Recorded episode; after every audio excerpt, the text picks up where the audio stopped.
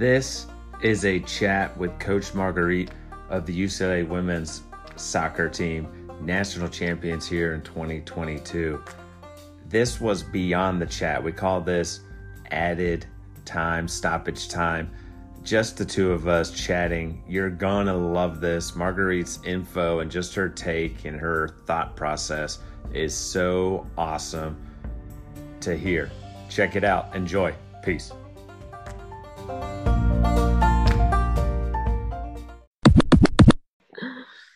Thank you so much for hopping on. Yeah, no problem. Thank you for having me. That was cool. Yeah, it's uh I'm just it was everybody's I've been having all kinds of DMs ever since I said, Hey, guess who's getting coming on? Yeah. And people are so freaking excited to hear just the whole kind of experience. Um, because like I said, we can see you from the side, like when you watch TV and all that kind of stuff.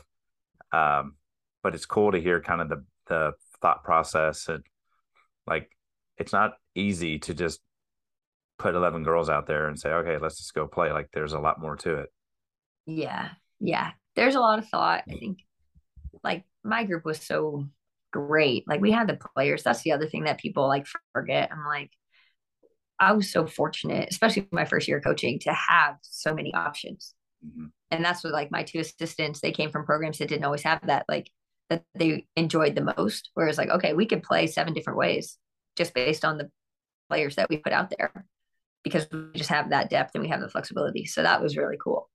But um yeah, it is interesting too because like I've never thought that the way I approached a game was that unique or noteworthy. Um, you know, I, I guess it got showcased like in the final four, but that's kind of how we've been coaching the whole year. Um, but it, it it was funny, like people's reaction to the way we had coached was funny to me. well i think it was interesting because like i watched a handful of your games during the year and on your home field your camera's behind you Oh yeah, We you can't see that. we can't see your so at the college cup they of course they continue they kept kind of zooming on you and the other coach and all that and stuff and you would just be kind of sitting on your stool just enjoying the Mhm. game and they would be like Yeah. She seems so calm and there was a couple times you popped up during a game and you would kind of talk to a girl or something and they're like well she's up now. Um Yeah. but so that was kind of cool like- to yeah it was cool to hear you're like i'm i'm processing. And i love the idea of because i'm thinking about me as a coach too is me yet it was different at high school there's only like you know 300 Mhm. people not 3000 um like are they really hearing me? And am i making an impact like you said like in that moment but not anything bigger Yeah. Uh, One thing I try to avoid as a coach is just commentating on the game, which I think a lot of coaches do. Like they stand up and they yell, "Great pass!" I'm like, okay, well, no kidding. Or like, even if it's a small instruction, a lot of times it's just like making a commentary on the action. And I'm like, okay, that's not really like giving actual information. So we try to be a little more scrutinizing in like what we actually say. And also it's personality. Like I have an assistant who's a lot more like boisterous. So he'll yell a lot more of the instruction from the sideline. But even that, like so much of what we do yell from the sideline is like positioning based or um we rarely like unless they just do something fantastic like then of course we stand up and just like applaud them and like let them know like that was awesome. But um a lot of times it's like adjustments to positioning. And that's where it's like okay in 10,000 people you're yelling at someone like you need to show why like they can't hear you. So a lot of the coaching that we were doing we would do through personnel change. Like we would talk to a player on the sideline this player's going to go in. Oh and by the way when you go in tell this player that mhm. about their positioning. Um but yeah it was kind of funny. Also we didn't touch on it too much but i'm like i just have such an appreciation for soccer because against unc like we went down two goals in the second half. Like i didn't really have an opportunity to bring the team in and talk to them. Like they were just playing and that's where like the preparation becomes so important. And going into playoffs we did so much work in training like what we would consider situational play like what how do the tactics change when you're down 1-0 when you're down 2-0 like what are we looking for what are we trying to do and the players and i loved this part they were like when um they got scored on the second time. There's like 15 minutes left. And they're like, all right, like next 10 minutes down one goal. Like we've done this before, we know what to do. And then we scored. And then it was literally almost 10 minutes to the second. Like we're down 2 1, down one goal, 10 minutes. We just need to score. And they were able to like really focus in and do that. But they were saying, and we could even hear the players on the sideline yelling, You guys, we've trained on this. We've trained to this. Like we're good. We've trained this. Like we're okay. Which was so cool to see like live because obviously that's like the, the hope when you're doing these things that they like remember and they feel confident. But it was so cool for them to like draw on that and be like, no, we've done this, you guys. Like we know exactly what to do. We've done this.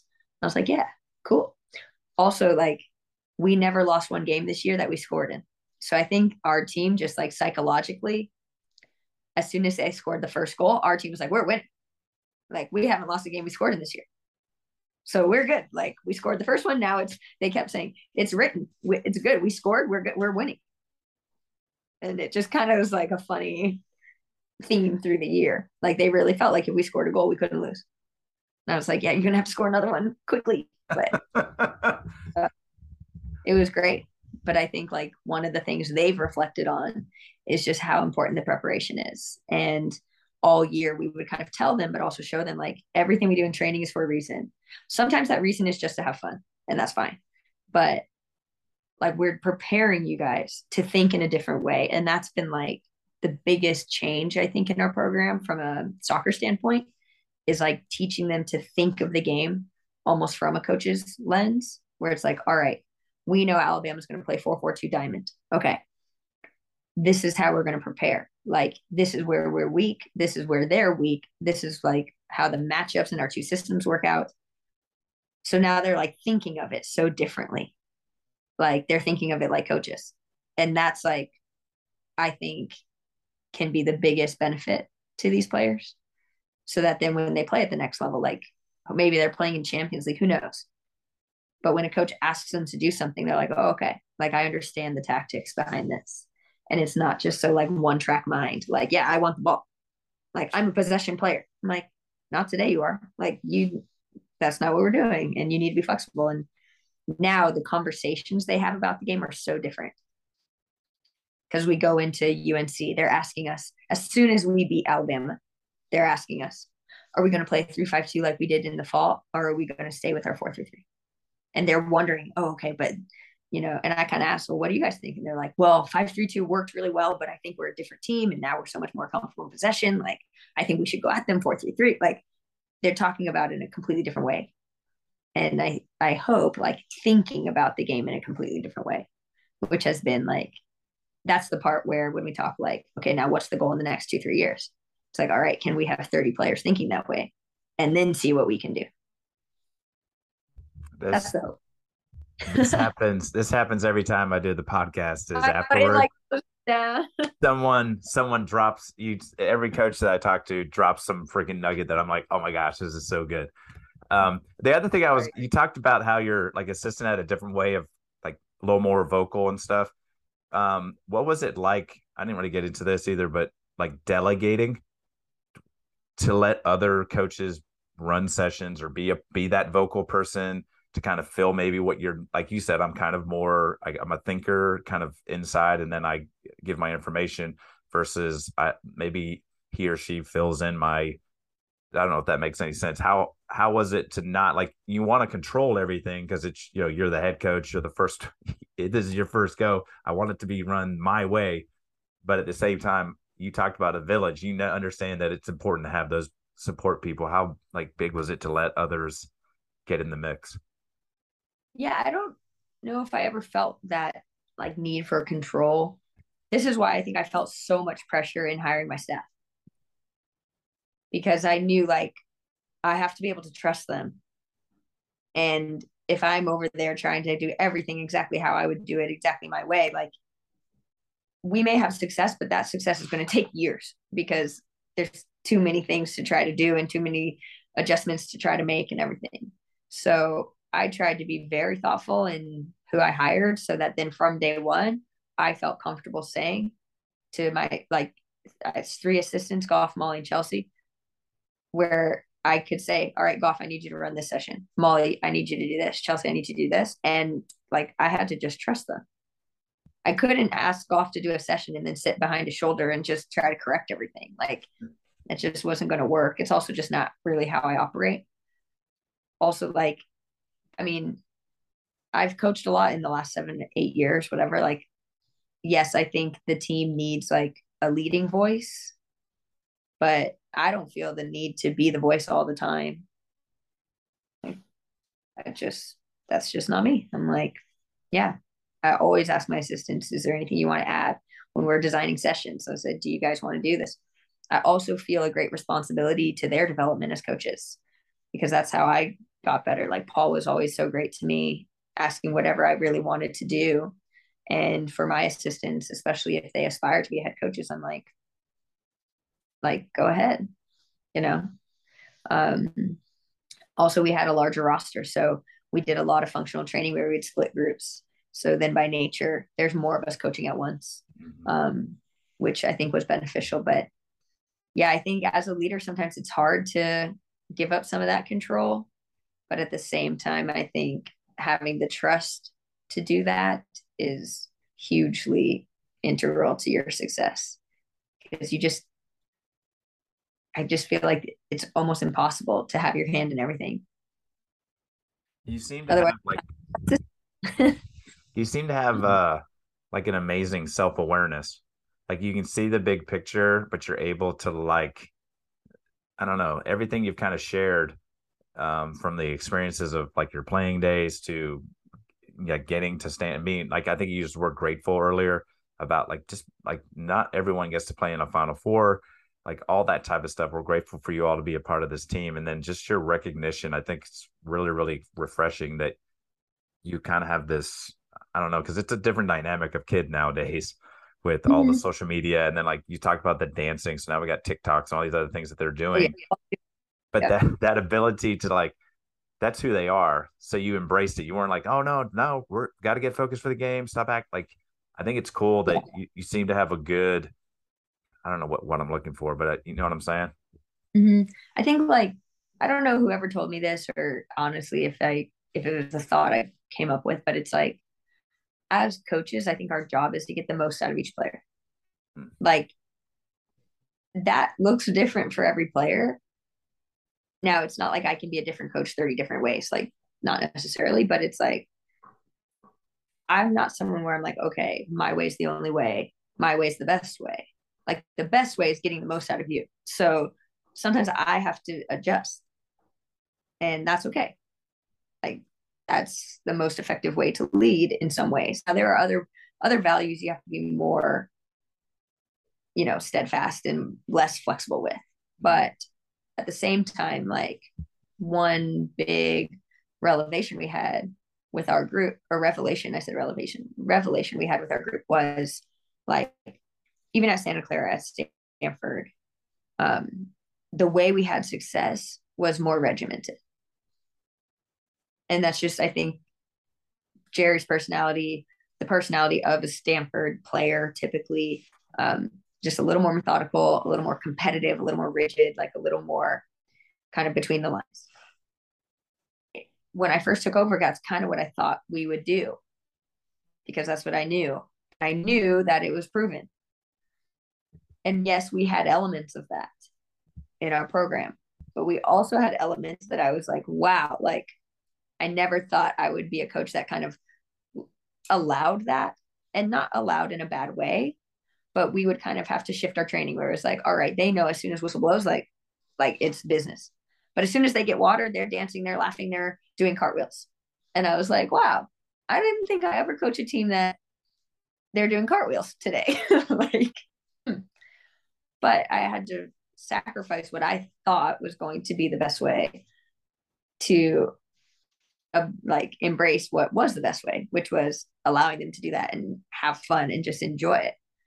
And so I found myself many times this season at a bit of a crossroads, like mm, kind of be this way, but there, this is also bringing something beneficial. And kind of how do we meld the two? But yeah, my vision for the program was a little different than what actually happened. But the values kind of were still consistent, but the methods turned out to be a little different. Another that was I was, I was thinking good because I did the same. I did the same thing when I came in. So I got my I just finished my third year at the high school level, and when I went in, I, in my head I was like, oh, I know most of the players because my kids went to high school there. So here's the tactics we're gonna do, and then blah blah blah. And then when I got there, uh, we didn't talk about tactics forever because I was like, you kids don't even know me, and yeah. so and like you said, was, I think it's funny how we go in with our vision and then the ability like you said to recognize that we're going to have to deviate just a little bit to find like that happy medium yeah. is is really really cool um to hear. That's oh my gosh i'm about to have to make another episode of the yeah. after the chat. The after hours yeah. Yeah the added time or extra time or yeah yeah or yeah that's what it, stoppage time yeah the stoppage time uh type of thing what was uh what was it like just randomly asking to go mm-hmm. from playing regular season games that if you were tied you were done to like how is that was that an adjustment to have like an additional 20 minutes plus possibly PKs? Yeah, but I loved it. Like I enjoyed coaching in overtime that was not golden goal. I think it allowed us to be a lot less risk averse because before in overtime, like you get scored on games over. Mm-hmm. And I get part of me is like, okay, I understand the like theatrics of that and how excited it is from like a fan standpoint and for the um overall like growth of the game because it's just like that drama is addicting. I get that. But from a tactical standpoint, I think it allowed us so much more um like we didn't have to sit back. Like we didn't have it you knew that if you got scored on in the first overtime, like first overtime, you could be fairly risky because it's like if you get scored on, you have 10 more minutes to try to get it back. And so I really enjoyed that. Like almost every overtime this year, I mean, we went into overtime three times in just the postseason, so half the games. Um, every time we're like, no, let's go for it. Like first 10 minutes, we're trying to score. And then we'll adjust. Like, whereas in the past, I don't think that was always the case because it was like, yeah, you might try to score, but if you get countered once, game's over. And so I really enjoyed like having the full 20 minutes to actually play within. It, yeah, it, in a weird way, like it relieved a lot of stress, even though you were playing for longer. I think it relieved pressure. How was important was the game where you and I can't remember the team you played, the PKs that you won? It was oh, a one-one yeah. after and you won in PKs. I mean, that's I feel like when it goes to PKs, like it go any direction. How big yeah. like was that one of those where you the team was like, okay, we might have might be destined to be champions? So I don't know. Maybe hindsight's twenty twenty. I was not that PKs, just because, like the way the game went, it wasn't. It was a fairly even game, but like UCF's a very good team. It's not like, you know, we didn't come and play or that we underperformed. Like UCF's a very good team. We had some critical chances we didn't put away. So be it. That's soccer. Um, but going into PKs, I think because the team didn't feel that desperation either, like the team was just like, all right, let's get it done. Like, here we go. And I did say, like, prior to them or prior to going into the PKs, I was like, you guys, like, you work on this I was like, also no, I was like, I was like, Lauren's going to save at least one because she that's who we have back there. Like she's going to save at least one. We know that. And then I kind of jokingly said to the team, and I was like, and then she's so good that they know in order to score, they have to be perfect. Sure enough, the way it worked out, Lauren saved the first one, and then UCF hit the next two off the post. So I kind of was like, oh wow, like it kind of happened what I just said off the cuff, but whatever. And then once you save the first one, it, it, like when you're one up after the first kick, it just the pressure is so much more manageable. So I don't know. I don't looking back, I don't I I don't know if that was our most stressful game. I mean, yeah, it would have been awful to go out in the second round in PKs. That would have been terrible. But it's not like we didn't play well. Like mm-hmm. sometimes I think when you don't play well and it feels like a letdown to go to PKs, that's when you kind of shoot yourself in the foot. And maybe don't perform. But that's not really how the game was. It was just a good it was a good soccer game. And um, you know, our players I think felt very confident and prepared going into the PKs. Also, UCF had gone into PKs twice before us. So we did have some advantages to knowing where they prefer to go. Ah, good old scouting. Yeah. So Oh, yeah, because I just wondered. I remember watching it, and the girl made a heck of a shot in the first half, um, through a bunch of bodies, so your keeper couldn't see it to the last second, and then to come back, and that's another one. When I look back and I think about your team, you talking about belief and all that. Like, all right, we're down 1-0. we'll keep going. Um, and I think it's cool to hear like the g- girls and uh, the coaches on the sideline keep saying it. So, which I know starts from the top with you that there's this like, all right, we'll just keep playing it's that's yeah. the game of soccer. Randomly, someone's going to hit a shot that you're not going to get to. Just come back yeah. and like and, and we um often, and this is um, came from our assistant Goff. He will always say to the team like, like going down one zero is not a big deal because in order to win the game, you have to score one anyway. True. Like, yeah, wow. like you go down one zero. Well, what was your intention to not score any goals today anyway? No, like you had to score one regardless to win. So, like, go score the goal you had to score anyway. No big deal. Wow. We also tell them you can play a perfect game. You can play a perfect game and still get scored on. Mm-hmm. Like, we kind of had to divorce our players from this idea that like the only way to win is like completely dominate possession and not get scored on and everything has to be perfect. It's like no, soccer happens like that. Like a good team is going to try like can score and like you can't cause panic. Like it's soccer. We all we say so often, you guys, it's soccer. Like you're going to get scored on. It's soccer. Or you're going to get outpossessed. It's soccer. Like that is the game. like it's not always zero zero or one zero. Like there you go. And I think once we were able to get them to like, all right, it's just the task at hand has just shifted a little, then they were able to just like be a lot more calm. And um, there was one game we played that we lost. We lost to USC 2 0. And that was like the first game where we felt like the team panicked. Unfortunately, that was the last game before postseason. So I was like, oh boy. But what it did is it allowed us to talk a lot about like how to manage that, how to manage panic, how to kind of separate yourself from that feeling of panic when you are down 1-0 or when you are down 2-0 with 10 minutes left. Like mm. how to really do that. And I think, like, you know, thankfully and faithfully, it prepared us for a good postseason run. So, uh, so good. Such good stuff.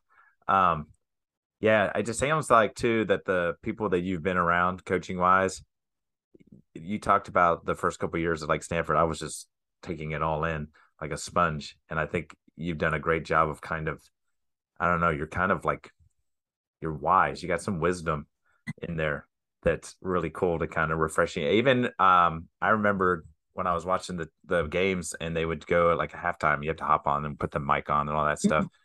How you were just kind of calm and like just like you are now, just here's what we need to do. Yeah, we gave up this. We need to do better at this, and we'll make some changes and and what have you. It's it's it's really cool to just kind of see that calmness and and what have you. But so, but I really appreciate yeah. you taking the time to. uh It's I've been it. People are like, "Oh my gosh, I can't believe she's." I'm like, it's been so cool, um, because I just randomly, you know, just saw the thing about, hey, she's a first year coach way back in like August, I think, when like 1st mm-hmm. kind of was like, oh, I might kind of keep an eye on this. And then I reached out, and then you mm-hmm. were kind enough, even, and I was always like felt so awesome when you just reply, even though you're in the mix of like full time coaching, doing all this stuff, to take the time to like reply to some dude in you know Ohio who's just like, hey, I'd love to talk about coaching with you at some point. You're like, sure, and I'm like, let's wait till after the season, see how things go. And then you went to one, and I was like, holy smokes, this could be something. And then I kept watching it, and I was like, oh my gosh, they're really freaking good.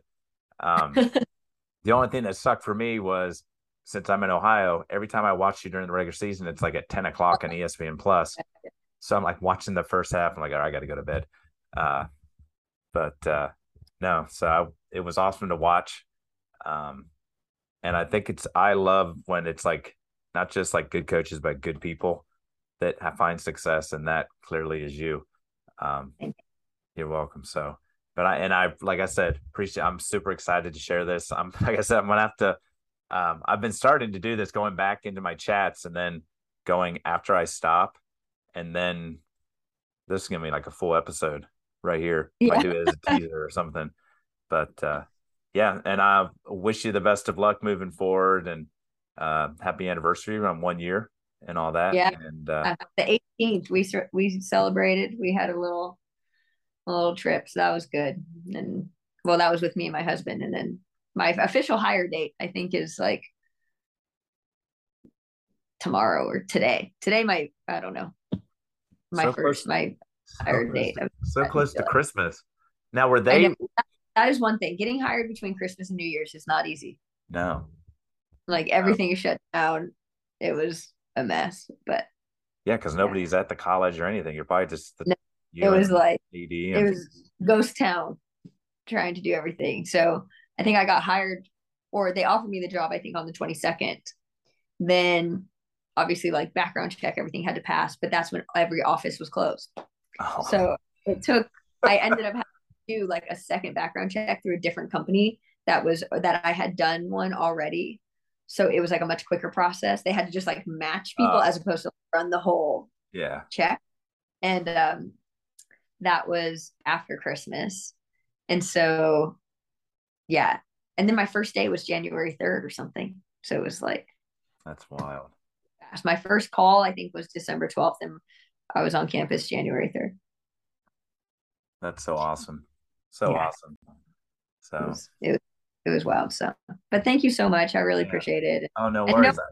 available. Like, I enjoy these conversations. They're fun to, it also helps me kind of like, um, focus my thoughts you know like sometimes when you have to actually articulate it then it's like oh, okay, this is actually how we went about things, which is is kind of a fun a re- reflection of sorts. So I appreciate it. Oh, no worries. That's kind of the idea behind it because you see, like, I'm surprised there hasn't been a book that's come out or a PDF that's like, hey, how to play like UCLA in championship drills or something corny that everybody wants to talk tactics and like all the ins mm-hmm. and outs.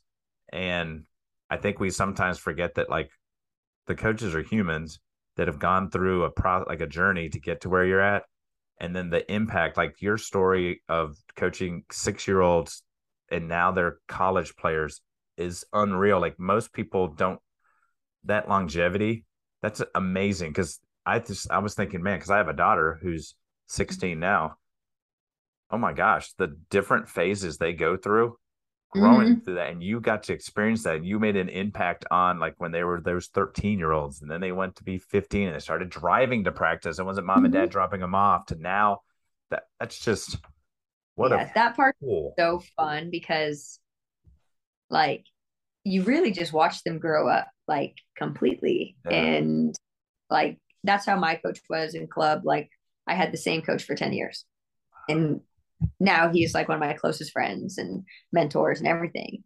Um, and then so it's fun to have that connection with a player that like you've coached them that long and you've really seen them grow through the game and just grow up. The fun part too is like from a coach, it keeps things so exciting because obviously the way you coach a six year old is not the way you coach a 10 year old versus the way you coach a 16 year old. And the game is so different. And so, like, it's so fun. Like, at my last year at Stanford, I had just started another group over in club.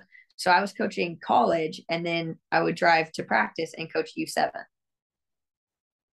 And it's like just the switch in your brain, like from going to where I'm coaching tactics and I'm coaching this and I'm coaching that and playing between the lines and everything to like left, like the left cone is yellow, the right cone is blue. like it's so, it just challenges you in different ways as a coach. And then it also just is like so enjoyable. I think that part was always really fun. Like I always enjoyed coaching the younger age groups because it's like like we had a six year old come to practice with the biggest smile on her face because she got a tic tac in the car. And I was like, wow, like that's a great perspective to have. like really just enjoying life. So yeah, I I love like the model we had in our club of coaching teams for that long and like just seeing the players, you know, as like a seven, eight year old to realizing their dreams of playing in college. And then now kind of for that like post club phase where they're in college and they're playing and everything, like that part's really special too. And now for me to coach against them is really funny. But what's funny is there's like a mutual pride. Like I'm so proud of them and they are equally as proud of me, which is funny. Like, because they're like, yeah, I remember when you, when I was seven years old and you were in college, like, and now look at you. And that part's like been really kind of like an unforeseen reward. Like that part's been really cool. So awesome. So awesome.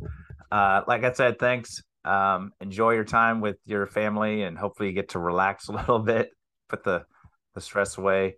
Um, yeah. and then, uh, and then rock and roll, have a good Christmas and New Year and all that stuff. And, uh, I'll keep following and I'll be posting this. I don't know when I'll be posting this. I tease some people for a little while, but um, I got a couple of people before that I haven't published theirs mm-hmm. yet. Um, so probably the first first week or so of January. Um, no problem. Anyway, are you? Do you happen to be heading to the convention this year? Do you do that? I'll be there for the long haul. I have a, a session I have to run and a speech or two I have to give, so I'll be there pretty much the whole time. All right. Well, I'm I'm going for the first time. Oh, so oh, nice. We'll have to we'll have to meet up for a pick and stuff. Yeah, yeah, for sure, for sure. Just let me know. Um, right. I'll be around. I think I have to do two po- two other podcasts while I'm there. So. Oh wow! Yeah. Well, I yeah. appreciate you hopping on with me. Yeah. No, thank you. Happy holidays. I'm, I'll see you at the convention. All right. Sounds good. See ya. All right. Bye.